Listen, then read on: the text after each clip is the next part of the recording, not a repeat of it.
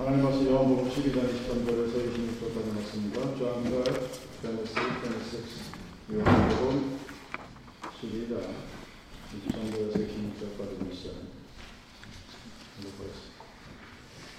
예수께서 대답하여 이르시되 인자가 영광을 얻었다고 하더라. 내가 진실로 진실로 너희에게 이르노니 하늘의 밀이 땅에 떨어져 죽지 아니하면 하늘 그대로 죽으면 열매를 맺는다. 자기 생명을 사랑하는 자는 잃어버릴 것이고 이 세상에서 자기 생명을 비하하는 자는 영생하도록 보전하리라. 사람이 나를 섬기려면 나를 따르라. 나 있는 곳에 나를 섬기는 자도 거기 있으리니 사람이 나를 섬기면 내 아버지께서 그를 귀히 여기시리라. 본문을 자세히 보면 서로 앞뒤가 안 맞는 말들이 있죠. 땅에 떨어져 죽지 아니하면 있고 죽어야 열매를 맺는다. 생명을 사랑하는 자는 잃어버릴 것이고 생명을 미워하는 자는 영생할 것이다. 말이 안 맞죠. 우리 인간들이 좋아하는 논리적이고 합리적, 라직 뭐 이런 거 없어요. 레션, rational, rational 이런 거 없어요. 이성적인. 왜 이런 식의 말씀을 예수님은 굉장히 많이 하십니다. 앞뒤 말이 서로 틀려요. 모순이라고 그러고 영어는 패러독스. 우리가 잘 알고 있는 이순신 장군이 사는 것이 죽는 것이 죽는 것이 사는 것이다. 생즉사 사즉생 이렇게 얘기해요. To live is die, to die is live. 말이 안 되잖아요. 그런데 어, 무슨 왜 그런 말을 하는지 우리는 압니다. 역사적인 사실이 있었으니까. 예수님이 하늘의 하늘나라를 얘기할 때 그 하늘나라를 직접 표현할 수 없기 때문에 수없이 많은 비유를 사용합니다. 그리고 그 하늘나라, 그 하나님이 하나님과 함께 살아가는 그 놀라운 하늘나라의 비밀을 우리에게 알려줄 때 우리가 알고 있는 진실과는 정 다른, 정 다른, 앞뒤 말이 다른 그런 이야기를 많이 합니다. 왜 그럴까? 지난 시간에 말씀드렸듯이 부활하신 예수를 여러분의 눈과 귀로 확인하는 것은 불가능합니다. The resurrection of Jesus Christ. 예수 그리스도가 부활하셨다는 것을 우리가 확인할 수 있는 것은 spiritual mind, 영적인 능력과 힘, 뭔가가 있을 때만이 가능한 이야기. 그리고 그것을 믿어야 오늘 우리가 주님이 부활하신 아침에 드리는 이 예배의 의미가 온전히 여러분들에게 전달이 되는 겁니다. 우리는 안식일에 예배 드리지 않습니다. 안식 후 첫날 부활하신 예수 그리스도를 remembering하고 기억하고 second coming 하실 그날까지 우리에게 주어진 두 가지가 부활, 부활의 주일, 부활의 날, 주일을 지키고 그리고 communion service를 하는 것이 우리에게 주어진 사명. 그래서 예배 드리는 겁니다. 근데 예수가 우리들에게 왜 이런 말을 해야 될까? 우리는 왜 우리의 인간의 지식으로는 앞뒤 말이 서로 다른 죽음과 삶이 다른데 죽어야 살고 살고자 하면 죽을 것이다는 이 말을 우리는 과연 어떻게 이해해야 되고 예수는 왜 그렇게 얘기할 수밖에 없었을까를 먼저 생각을 해야 되겠죠. 그럴 수밖에 없는 이유가 있죠. 예수님은 죽음 이후의 삶을 우리에게 말씀하십니다. 근데 우리는 지금 오늘의 삶을 오늘 내가 편해야 되겠고 오늘 내가 좀 마음이 좀 즐거워야 되겠고 내일 내가 서로 죽는다 할지라도 오늘을 좀 재미있게 인조해하면서 살고 싶은 것이 인간이 갖고 있는 욕심입니다. 예수님은 하늘나라를 얘기하는데 우리는 잠깐 있다 갈 이 장소인 월, 세상을 얘기합니다. 예수님은 하나님 아버지의 뜻을 얘기하는데 우리는 나의 뜻이 하나님을 통하여 이루어지기를 기도합니다. 그것이 여러분들이 갖고 있는 가장 잘못된 기도의 모습들이죠. 여러분들이라고 얘기하는 그 여러분은 저도 포함입니다. 인간이 갖고 있는 기본적인 요즘 몇 년 전부터 유행했던 셀프, 셀피시, 이기적인 유전자 갖고 있는 그 도키스가 얘기했던 것처럼 인간은 자기 자신을 먼저 생각하는 것이 어떻게 보면 자연적인 본능이라고 얘기할 수밖에 없습니다. 그래서 하나님은 하늘나라의 뜻을 얘기하는데 우리는 나의 뜻을 얘기합니다. 하나님은 교회의 아름다움을 얘기하는데 우리는 내가 교회에서 얼마나 아름다워지고 높아질까를 얘기합니다. 인간이 갖고 있으면 어쩔 수 없는 한계입니다. 베드로 사도가 우리들에게 베드로전서 2장 11절에서 이렇게 얘기합니다. 사랑하는 자들아 나그네와 행인 같은 너희를 구합니다. 우리의 definition이 뭐냐면 나그네와 행인이에요. 이 땅에서 영원히 살 사람 아닙니다. 나그네와 행인 같은 너희를 권하노니 영혼을 거스려 싸우는 육체의 정욕을 제어하라. 제어하라는 건 컨트롤하는 게 아니에요. 정복하라는 거예요. 하나님을 육체의 정욕은 단순히 나의 만족, satisfy myself가 아니라 나의 만족을 뛰어넘어서 영혼을 거스려 싸우는 against the spirit 하나님께서 원하시는 것을 싸우게 돼. 그래야 우리가 하나님과 함께 살아가는 그 복을 누릴 수 있다는 얘기입니다. 이런 홍수가 나면 죽은 것들은 가끔도 떠내려갑니다. 죽은 것들은 그 물살이 세든 그렇지 아니하든 물에 둥둥 터서 그냥 물 대로 흘러내려갑니다. 오직 생명이 있는 물고기들만 그 물살을 거꾸로 거슬러 올라가죠. 영원하고 그렇죠. 셀머니 그렇습니다. 예수 안에서 참 생명을 얻은 그리스도인들은 세상 흘러가는 대로 흘러가는 자들이 아니에요. 만약에 여러분들이 주의 성, 주의 성수를 하고 하나님을 믿는다 하면서도 세상에서 사는 그 방식으로 살아가는 사, 여러분들은 살아있지만 살아있는 자들이 아니라 죽어있는 자들. 그러니까 죽어있는 자들은 세상에서 흐르는 대로, 세상이 원하는 대로, 세상 풍조 그대로 따라갑니다. 세상을 거슬러 올라갈 수가 없습니다. 당연히 세상을 거슬러 올라가는 삶을 살지 못하니까 그 속에 감춘 복이 무엇인지 모릅니다. 그러니까 하나님의 복이 무엇이고 믿음이 무엇인지 모르니까 사는 것이 마냥 똑같습니다. 전혀 변하지가. 처음 믿을 때나 지금. 자, 어떻게 하면 참으로 살 수 있을까? 오늘 본문에서 예수님은 그 첫 번째 길을 죽어야 한다. 죽어야 살 수 있다. 이렇게 얘기합니다. 24절 하늘의 빛이 땅에 떨어져 죽지 아니하면 하늘 그대로 있고 죽으면 많은 열매를 맺느니라. 이거 누구나 잘 아는 얘기죠. 이집트 피라미드에서 수천 년 전에 밀이 나타났습니다. 썩질 않았어요. 그대로 있습니다. 하늘 그대로. 수천 년이, 수천 년이 지났는데 하늘 그대로 있습니다. 달란트 하나 게 하늘 그대로 있듯이 하늘 그대로 변치 않고 그대로 있습니다. 근데 그 밀이 땅에 떨어져서 땅 속에서 죽었게 되면 수백 배, 수천 배의 열매를 맺게 됩니다. 우리가 너무나 잘 알고 있는 이야기. 농사를 여러분이 짓든 짓지 아니하든 여러분 신기하다는 생각 들지 않습니까? 여러분이 아무리 길 앞에 있는 도로를 깨끗이 청소를 해도 자연이라는 것은 그 깨끗이 청소한 아주 미세한 틈에 바람이 불어서 모래가 쌓입니다. 그리고 거기에 민들레 씨앗이 떨어지면 그리고 다시 그 민들레 씨앗 위에 바람이 불어서 모래가 덮이면 그거 싹이 자라요. 신기해. 지 아무리 거기다 약을 뿌리고 뿌리까지 긁어내도 시간이 지나면 또 자라오고. 자연이 그렇게 무서운 겁니다. 하늘이 미리 땅에 떨어져야 땅 속에 있어야 그 밀을 통해서 수없이 많은 열매가 맺어진다는 사실을 우리는 너무나 잘 알고 있습니다. 죽어야 된다는 것. 우리가 모르는 사람이 없어요. 그런데 우리는 그렇게 살기를 싫어.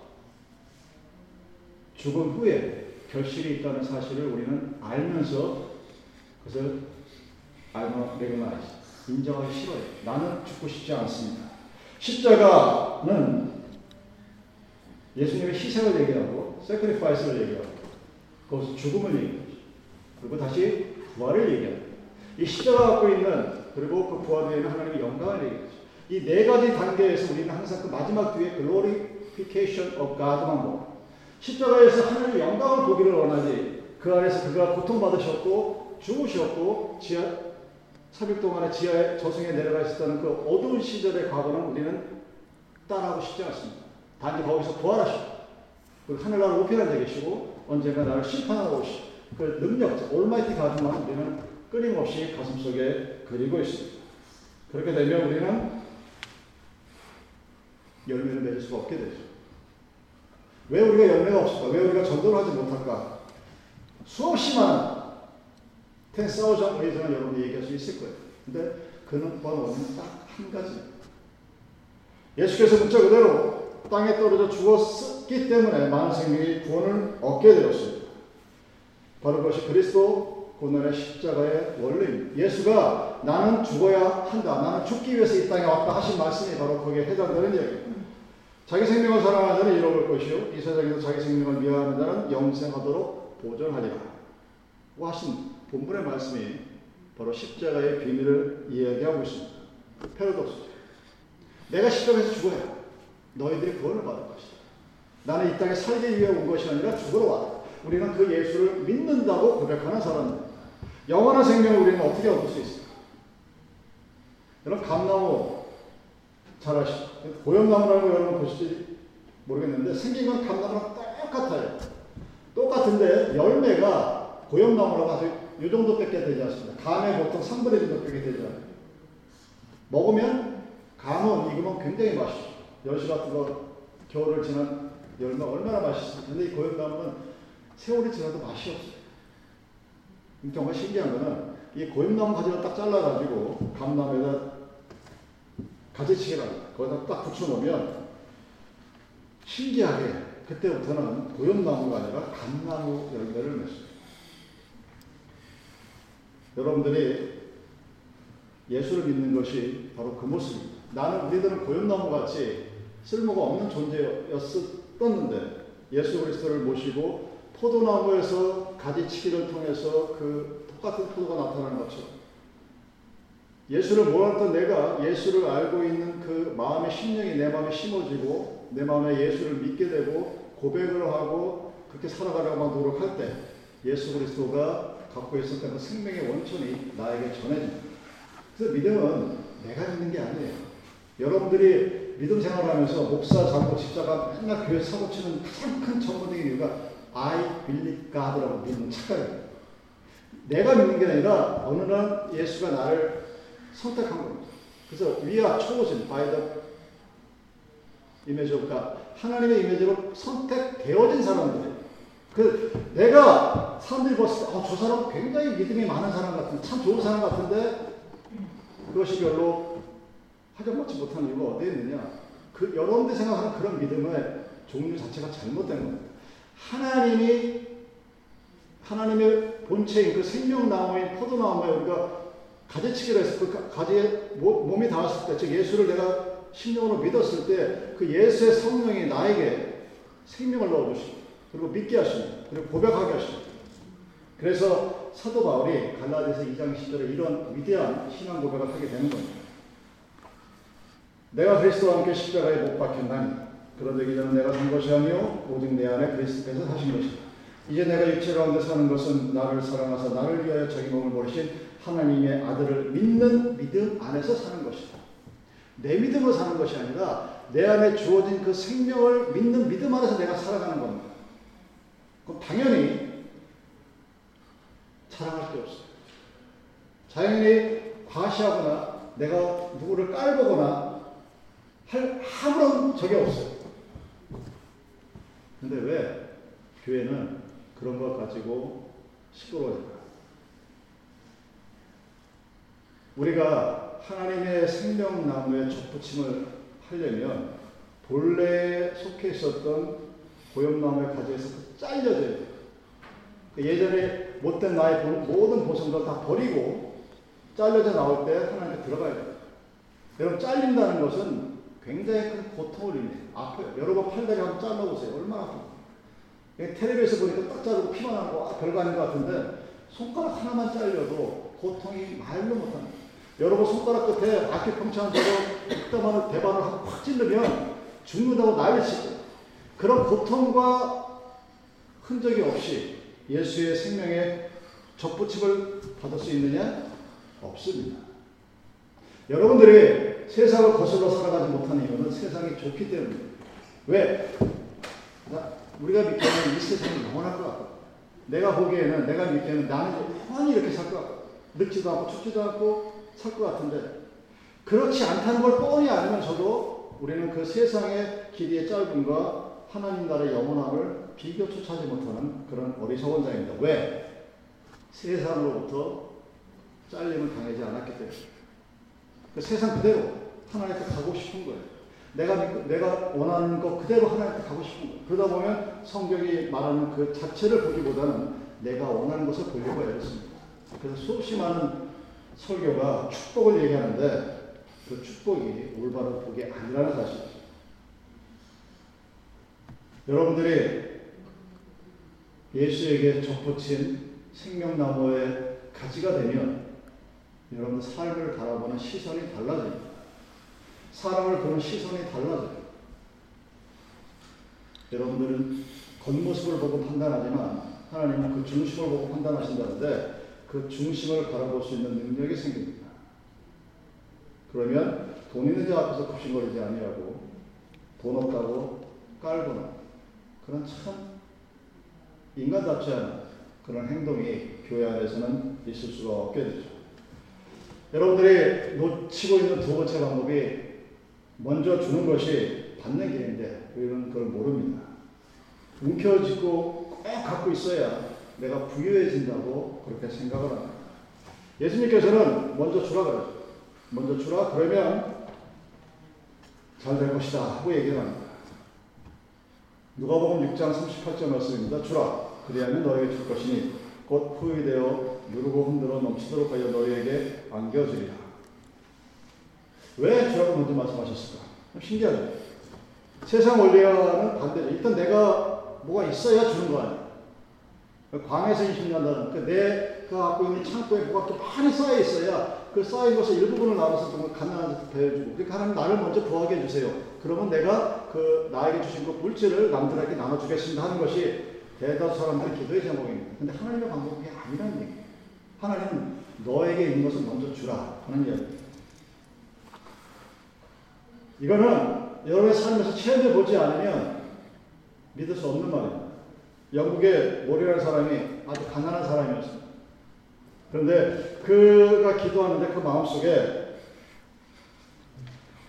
밀가루가 없어서 빵도 못 해 먹는데 하나님이 네 거를 먼저 줘라 하는 마음이 기도하는 그 말이 어떻게 하는지 모른다. 그 말이 맞대요. 그래서 제발 드려보니까 버러 몇 산다가 있더랍니다. 그래서 그 버러를 자기 마음에 감동된 대로 사람들에게 쭉 나눠줬습니다. 어느 날 집에 들어갔더니 자기가 밀가루 몇 포대가 있더라고요. 그리고 그 위에 쓴 글씨가 자기는 밀, 자기 집에는 밀가루가 많은데 버러가 없어가지고 빵을 못 해먹고 있었는데 때마침 당신이 버러를 줬어. 나는 내, 나한테 있는 밀가루를 당신한테 줍니다. 뭐 그랬다. 제가 초장에 예수를 믿을 때 저는 굉장히 합리적인 사람입니다. 그래서 성경을 보면 무슨 이성조화도 아니고 처음에 그렇게 받아들였어요. 근데 처음에 하나님이 저를 신앙적으로 훈련시킬 때 어떻게 훈련시키냐면 뭐 세상의 모든 것을 다 끌어놔요. 내가 30몇 년 동안 살았던 그 모든 것을 다 단절시켜버려요. 부모 친척은 말할 것도 없고 친구가 정말 황당했던 게 버스에서 제가 20년 동안 사귀었던 친구 녀석이 내 앞에서 나를 쳐다보는데 나를 안 쳐다봐요. 처음에 저기 왜, 왜 나를 안 쳐다보지? 저는 그랬나? 그 앞에 가서 이렇게 쳐다봤어요. 나, 나 여기 있다 그러고 몰라봐요. 근데 나중에 깨달으니까 아, 하나님이 말하셨습니다. 그때 어떤 일이 있냐면 아침마다 집 앞에 어떤 때는 우유 한 명이 꽂혀져 있고 어떤 때는 예쁜 꽃송이 하나 있고 어떤 때는 무슨 들도 있고 이게 뭐지? 근데 그때는 기억을 못했습니다. 기도했던 거죠. 하나님, 내가 지금 먹을 게 없는데 뭘 사줘야겠는데 이거 어떻게 하죠? 하나님 거기 일일이 다 응답을 하십니다. 여러분 잠언서 19장 10절에 이렇게 되어 있어요. 가난한 자를 불쌍히 여기는 것은 여호와께 꾸이는 것이니 그 선행을 갚아주시리라. 여러분들이 누군가에게 받기를 좋아하죠. 저도 마찬가지입니다. 성경은 먼저 주라고 되어 있어요. 그 주는 것도 나에게 넘치도록 하나님 주셔가지고 남는 것을 주는 게 아니라 랩너트를 주는 게 아니라 나에게 있지만 아주 조금이지만 누군가에게는 이세셜 서로 나눠줄 수 있다. 그래야 하늘의 복을 느끼게 된다. 말라기 3장 10절에 11조에 관계된 말씀을 여러분들 오해하지 마십시오. 만군의 여호가 이르노라 너희의 온전한 11조를 참고해드려 나의 집에 양식이 있게 하고 그것을 나를 시험하여 내가 하늘문을 열고 너희에게 복을 쌓을 곳이 없도록 붙지 아니하나 보라. 하나님을 시험하라고 하는 유일한 것이 온전한 11조입니다. 이 온전한 11조의 의미가 뭐냐면 내가 100원을 벌었어. 막 쓰다 보니까 89원을 썼네. 그래서 10원을 가지고 11조를 내고 일원을 갖고 감사원을 내고 아 나는 11조를 지켰다가 아니라 또는 이스라엘 백성들이 신약 성경에서 11조를 내야 되는데 돈이 아까워가지고 우리 부모, 부모를 건강하자 내가 이거 하나님께 바쳤습니다. 하면은 자기 부모를 고, 고, 공예, 자기 부모에게 잘해줘 효도할 의무가 사라져버려 유대인 율법이 그래요. 그렇게 엉터를 만들어 놓은 게 율법이 있어요. 그거 지키는 거야 그래서 나는 하나님께 바쳤으니까 너, 나는 하나님을 섬겼으니까 내 부모인 너, 너희들을 섬기지 돼. 이런 게 아니라 온전한 11조는 내가 배웠던 11조는 처음에 수입이 들어 무조건 띄고 시작하는 11조 쭉 감사하고 띄고. 그 나머지로 생활할 때 드리는 11조를 얘기하는 거지. 내가 쓰고 싶고 다 먼저 써놓고 돈이 남으니까 남으면 좀 많이 하고. 어, 하나님이 나한테 많이 주셨구나. 가 아니라는 얘기예요 성경에 먼저 주는 자가 받을 수 있다는 사실을 그 그런 삶의 원리 또는 하나님의 은혜를 여러분이 경험해 보지 못하면 우리는 한문 같은 계속 둥둥 떠요. 그리고 그 헌금을 자식들에게 제대로 못 가르치죠. 하나님 나를 어떻게 해주셨는지 자기가 알지 못하기 때문이죠. 그것이 바로 하늘나라의 복이기 때문입니다. 또한 우리가 세 번째로 하늘나라의 의미를 제대로 알지 못하는 것을 우리는 스스로 높아지려고 하기 때문입니다. 목사는 지가 무슨 왕인 것처럼 착각을 하고 장로는 지가 무슨 사, 군대 사령관인 걸 착각을 하고 안수집사는 지가 무슨 뭐 돌격대장인 걸 착각하고 왜 이런 일들이 벌어질까 짚고만 받으면 안 그런 사람도 있겠지만 많지 않죠. 거의 대부분이 뭐 목사가 목사가 되면 장로가 되고 안수집사가 되면 뭐가 큰 자기한테 어떤 어떻게 있는 것도 착각을 하고 마태복음 10장 25절 27절에 예수님께서 이렇게 얘기합니다. 이방인의 식구자들이 저희를 임의로 주관하고 그 대인들이 저에게 권세를 부리는 줄을 너희가 알고 있는 너희 중에는 그렇지 아니하니 너희 중에 누구든지 크고자 하는 자는 너희를 섬기는 자가 되고 너희 중에 누구든지 으뜸이 되고자 하는 자는 너희 종이 되어야 그래요. 한 말씀하시죠. 낮아지고 겸손해야 하나님 너를 높인다 이 얘기죠. 높아지려고 애쓰지 말라는 얘기죠. 왜 그럴까? 이거는 처음에 말씀드렸던 믿음의 모습과 연관해 있습니다. 믿음을 여러분 내가 믿어서 내가 잘나서 내가 훈련해서 그렇게 된 것이 아니라는 얘기죠. 오직 모든 것이 다 by the grace of God입니다. 하나님의 은혜로 나에게 믿음이 들어왔고 생명나무에 접붙여지게 되고 하나님의 성령의 능력으로 내가 나의 믿음이 자라게 되는 거예요. 근데 그런 과정을 다 누가 했느냐? 내가 했다고 생각하게 되면 내가 했습니다. 내가 믿었습니다. 내가 열심히 봉사했습니다. 내가 열심히 참았습니다. 내가 열심히 땀 흘렸습니다. 내가 열심히 내 돈을 가지고 헌금했습니다. 이렇게 되면 당연히 위로 올라가고 싶어. 높아지고 싶겠죠. 왜? 내가 했습니다. 내 삶이니까. 내 돈이니까. 내 거니까. 예수님이 삶 자체를 성경신학 또는 조직신학에서는 겸손의 극치라고 더 슈퍼머시고 신뢰를 가장 곳, 가장 높은 곳에서 가장 낮은 태어나는 것도 말고에서 태어나. 자라는 것도 엄청 지질이 못 살게 등산을 떨고 가난하게 자라. 근데 우리는 그 예수를 믿으면서 부자가 되길 원하고 높은 데로 올라가길 원하고 영원히 내가 갖고 있는 세상의 모든 것들이 없어지지 않을 것이라는 착각을 가지고 살아. 뭔가 굉장히 잘못되어 있잖아요. 근데 우리는 그 차이 자체를 느끼려고 하지도 않습니다. 왜? 나는 높아지기를 원하고, 나는 누군가의 섬김을 받기를 원하고, 나는 목사가 자고 집사라는 이 섬김의 타이틀을 가지고 누군가를 컨트롤하고, 누군가를 command하고, 누군가를 이끌어 나가는 리더라는 착각을 하게 되는 거예요. 자기를 낮추는 자가 진짜 높아지는 자입니다. 여러분, 엠파이어 스테이트 빌딩 가보셨습니까? 그 몇 층의 높이만큼 땅속으로 30몇 미터가 밑으로 들어가죠. 키가 큰 나무는 뿌리도 그 키에 비례해서 깊게 됩니다. 높은 골짜기는 높은 산은 높은 골짜기가 있게 마련이죠. 사도 바울이 높은 데 마음을 두지 말고 도리어 낮은 데 처하며 스스로 지혜 있는 채 말라 하고 우리에게 충고합니다. 예수님은 누구든지 자기를 높이는 자는 낮아지고 누구든지 자기를 낮추는 자는 높아지려고 했습니다. 왜? 왜 그럴까? 이유가 뭘까? 우리는 예수라는 생명나무가지에 접붙인 자이기 때문에 내가 예수의 나무가 아니고 내가 생명나무가 아니라 나의 몸이 옛날에 세상으로부터 잘려져서 세퍼레이트 돼서 그 잘라진 본체가 브란치가 예수의 생명나무와 접 붙였을 때 내 믿음이 자라고 나의 은혜가 자라고 하나님에 대한 믿음이 하나 둘 올라가기 때문에 당연히 잘난 찰게 없죠. 교회에서 잘난치 않다. 높은 저 교회는 누구 목사네 교회, 저 교회는 누구네 장로 교회 이런 소리 나오는 순간 그 교회는 이미 끝장이에요. 제가 누누이 말씀드리지만 하나님의 교회는 목사 없었던 건 없어요. 장로 없어도 돼요.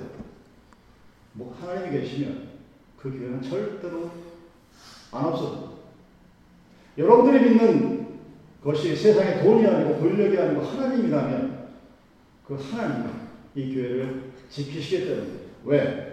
하나님이 생명나무고 우리는 그 생명나무에 접붙인 가지기 때문에 그래서 마지막으로 우리가 어떻게 해야 되느냐? 버려야 한다는 거예요. 버려야 얻을 수가 있기 때문에 하나님이 저를 포함한 모든 주의 백성들에게 신앙의 훈련을 시킬 때 영적인 것, 신령한, 영원한, 값지고 귀한 이런 것들을 주시기로 그래서 그런 걸 주시기 위해서 어떻게 하느냐 세상에서 그러니까 세상의 일시적인 것들, 값없는 것들을 버리는 훈련을 시킵니다. 가치 없는 것들을 버리는 훈련을 시킵니다. 여러분들이 양손에 손을 꽉 잡고 놓지 않으면 하나님이 뭔가를 여러분 손에 쥐어주고 싶어도 쥐어줄 수가 없게 됩니다. 아브라함을 믿음의 조상이라고 하는 이유는 그가 자기가 속한 본토, 친척, 아비집을 떠리, 떠나 버리고 갔기 때문입니다. 여기서 본토, 친척, 아비집이라는 것은 자기의 세상의 모든 것들을 버렸다는 얘기예요.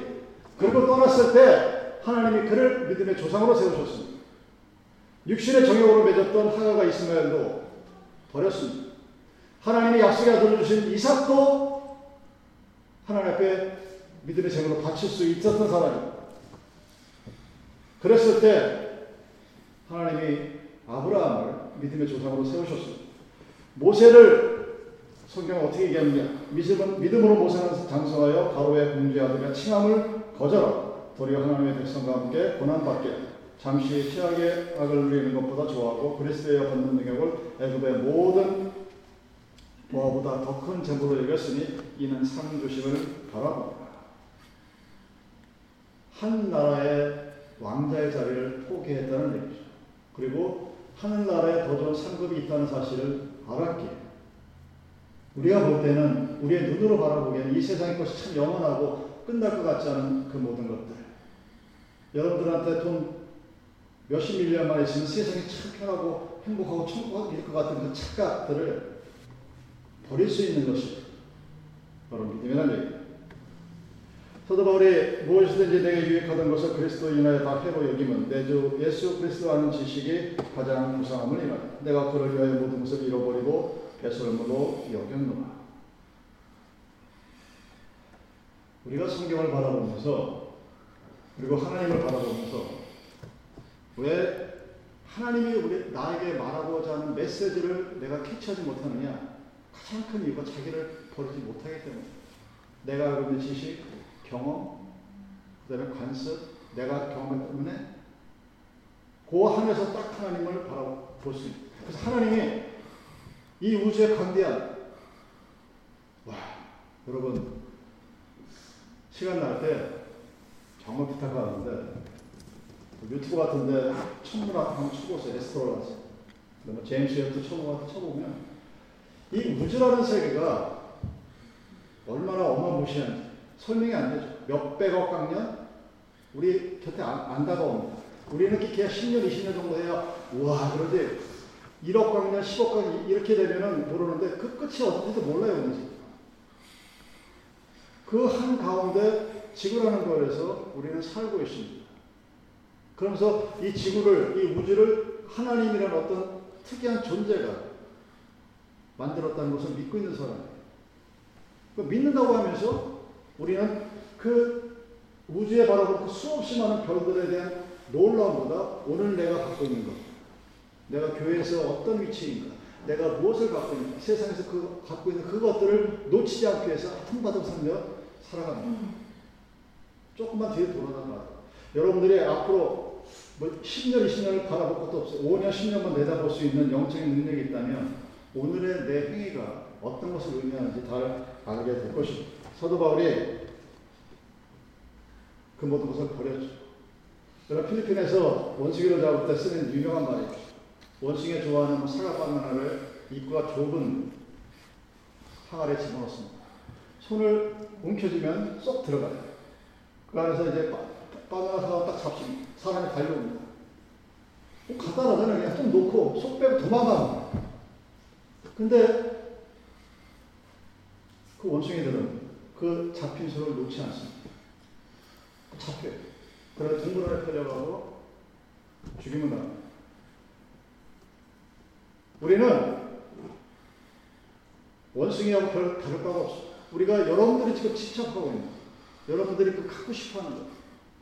그런 것들을 하나님의 관점에서 가만히 살펴보세요. 근데 알게 됩니다. 아, 하나님이 안 줄 데가 없었는데. 하나님 항상 다 주셨거든요. 내가 세상의 것을 갖고 있지 못한다고 해서 세상의 것을 누리지 못한 때가 저는 한 번도 없었어요. 내가 하나님 앞에 기도했을 때 하나님 그 기도를 안 들어준 적이 단 한 번도 없었어요. 그럼 여러분 그러겠죠. 그러면 왜 우리 교회는 교회 빌딩이었고 사람이 적고 그거하고 상관이 없는 얘기예요. 나는 그런 기도를 해본 적이 없습니다. 교회가 이 세상에 있는 교회가 존재해야 될 가장 첫 번째 이유는 내가 누릴 말씀드리죠. 여러분이 저 창문을 통해서 바깥의 풍경을 바라보고 야 지금 비가 오는구나. 아, 나무가 지금 이제 좀 있으면 가을이 오겠구나 하는 것을 우리는 알게 되죠. 교회는 그 저 창문과 같이 저 교회를 바라보면서 아 하나님을 믿는 사람들이 죽어서 살아가야 될 삶의 모습이 이런 것이구나. 이사야 선자가 얘기했듯이 상함도 없고 해함도 없는 그런 삶을 우리가 살아가는 것은 누군가 봐야 보이게 해주는 것이 교회가 됩니다. 이 교회는 세상과 달라야 하고 다른 그 무엇인가가 바로 세상에서 바라본 그 모든 관점과 다른. 그래서 내 믿음을 자랑하는 것이 아니라 하나님의 은혜를 자랑하고 내가 갖고 있는 것을 자랑하는 것이 아니라 하나님 나에게 주신 것을 자랑할 수 있고 감사할 수 있는.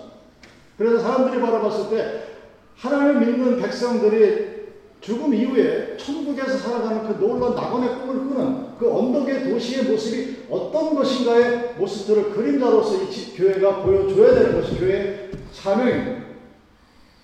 여러분들이 세상에 대한 애정, 집착, 탐욕, 구습 이런 것들을 버리지 못하면 좋은 것을 얻을 수 없을 뿐 아니라 세상의 벗에 치입니다. 여러분 세상은 영원하지 않습니다. 그래서 사도 바울도 그렇고 베드로도 그렇고 우리를 나그네 같은 인생으로 나그네는 여러분 영원한 집이 없어요. 살때 필요하니까 집을 그렇다고 집 사지 말라 소리 아닙니다. 살 때 필요한 것뿐이지 우리 가져가지도 못하고 아무것도 못 그러다 우리가 해야 할 일이 뭔가를 알 수가 있어요. 무엇을 위해서 살아가야 할 것인가. 내 자식들에게 뭔가를 누려줬을 때 그들이 착각하는 것이 세상적인 것도 중요하지만 믿는 부모가 자기의 믿음이 부모의 아들에게 점수되었을 때 그 복이 가장 큰 복입니다. 신명기에 가서 복과 제재, 복과 저주에 관한 장함을 읽어보십시오. 복은 3천대까지 내려가요. 저주는 3세대 끝입니다. 하나님의 사랑의 의미죠. 아브라함도 모세도 바울도 세상 것을 버렸습니다. 그때 하늘의 영원한 것을 얻게 되었습니다. 우리는 모세처럼 유명하지도 않고 바울처럼 대단하지도 않고 아브라함처럼 믿음이 좋지는 않지만 우리가 해야 될 일들은 그들이 우리에게 보여준 삶의 모범입니다. 여러분들이 갖고자 하는 세상의 모든 것들을 하나님이 여러분들에게 필요할 때마다 주십니다. 우리는 그것을 위해서 기도하는 것이 아니라 그것을 버리고 또 다른 무엇인가를 찾아보고 나갈 수 있는 그런 모습입니다. 이 패러독스, The Truth of Paradox, 역설적인 진리는 앞뒤가 안 맞죠. 그러나 그 안에는 귀한 길이 있습니다. 죽어야 삽니다. 살고자 원하면 죽어야 여러분들이 십자가의 영광에 있기를 원하면 그 십자가에서 죽어야. 내 생명을 자르라는 소리가 아니라 내가 갖고자 했었던 개인의 삶의 욕망들을 하나님 앞에서 성령이 소멸시키는 은혜의 체험이 여러분들에게 있어요.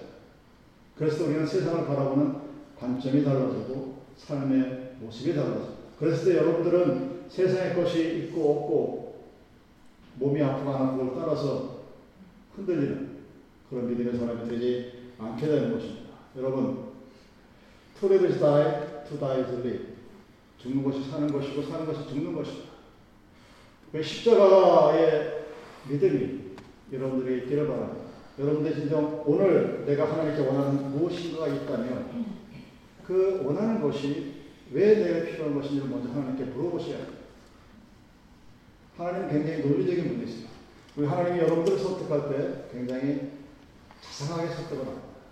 그리고 어느 순간 여러분들이 하늘의 비이 땅에 떨어져 죽었을 때 내 한 사람이 교회를 위하여 교회 안에서 죽어져 지나갈 때 그 교회가 부흥되어집니다. 그 교회가 살아납니다. 내가 살아있으면 교회는 시끄러워져요. 하늘의 비이 땅에 떨어져 죽지 아니하면 그날 그대로 죽으면 많은 열매를 맺는다. 자기의 생명을 사랑하는 자는 잃어버릴 것이고 이 세상에서 자기의 생명을 미- 미워하는 자는 영생하도록 도전한다. 예수님의 말씀 들어주겠습니다.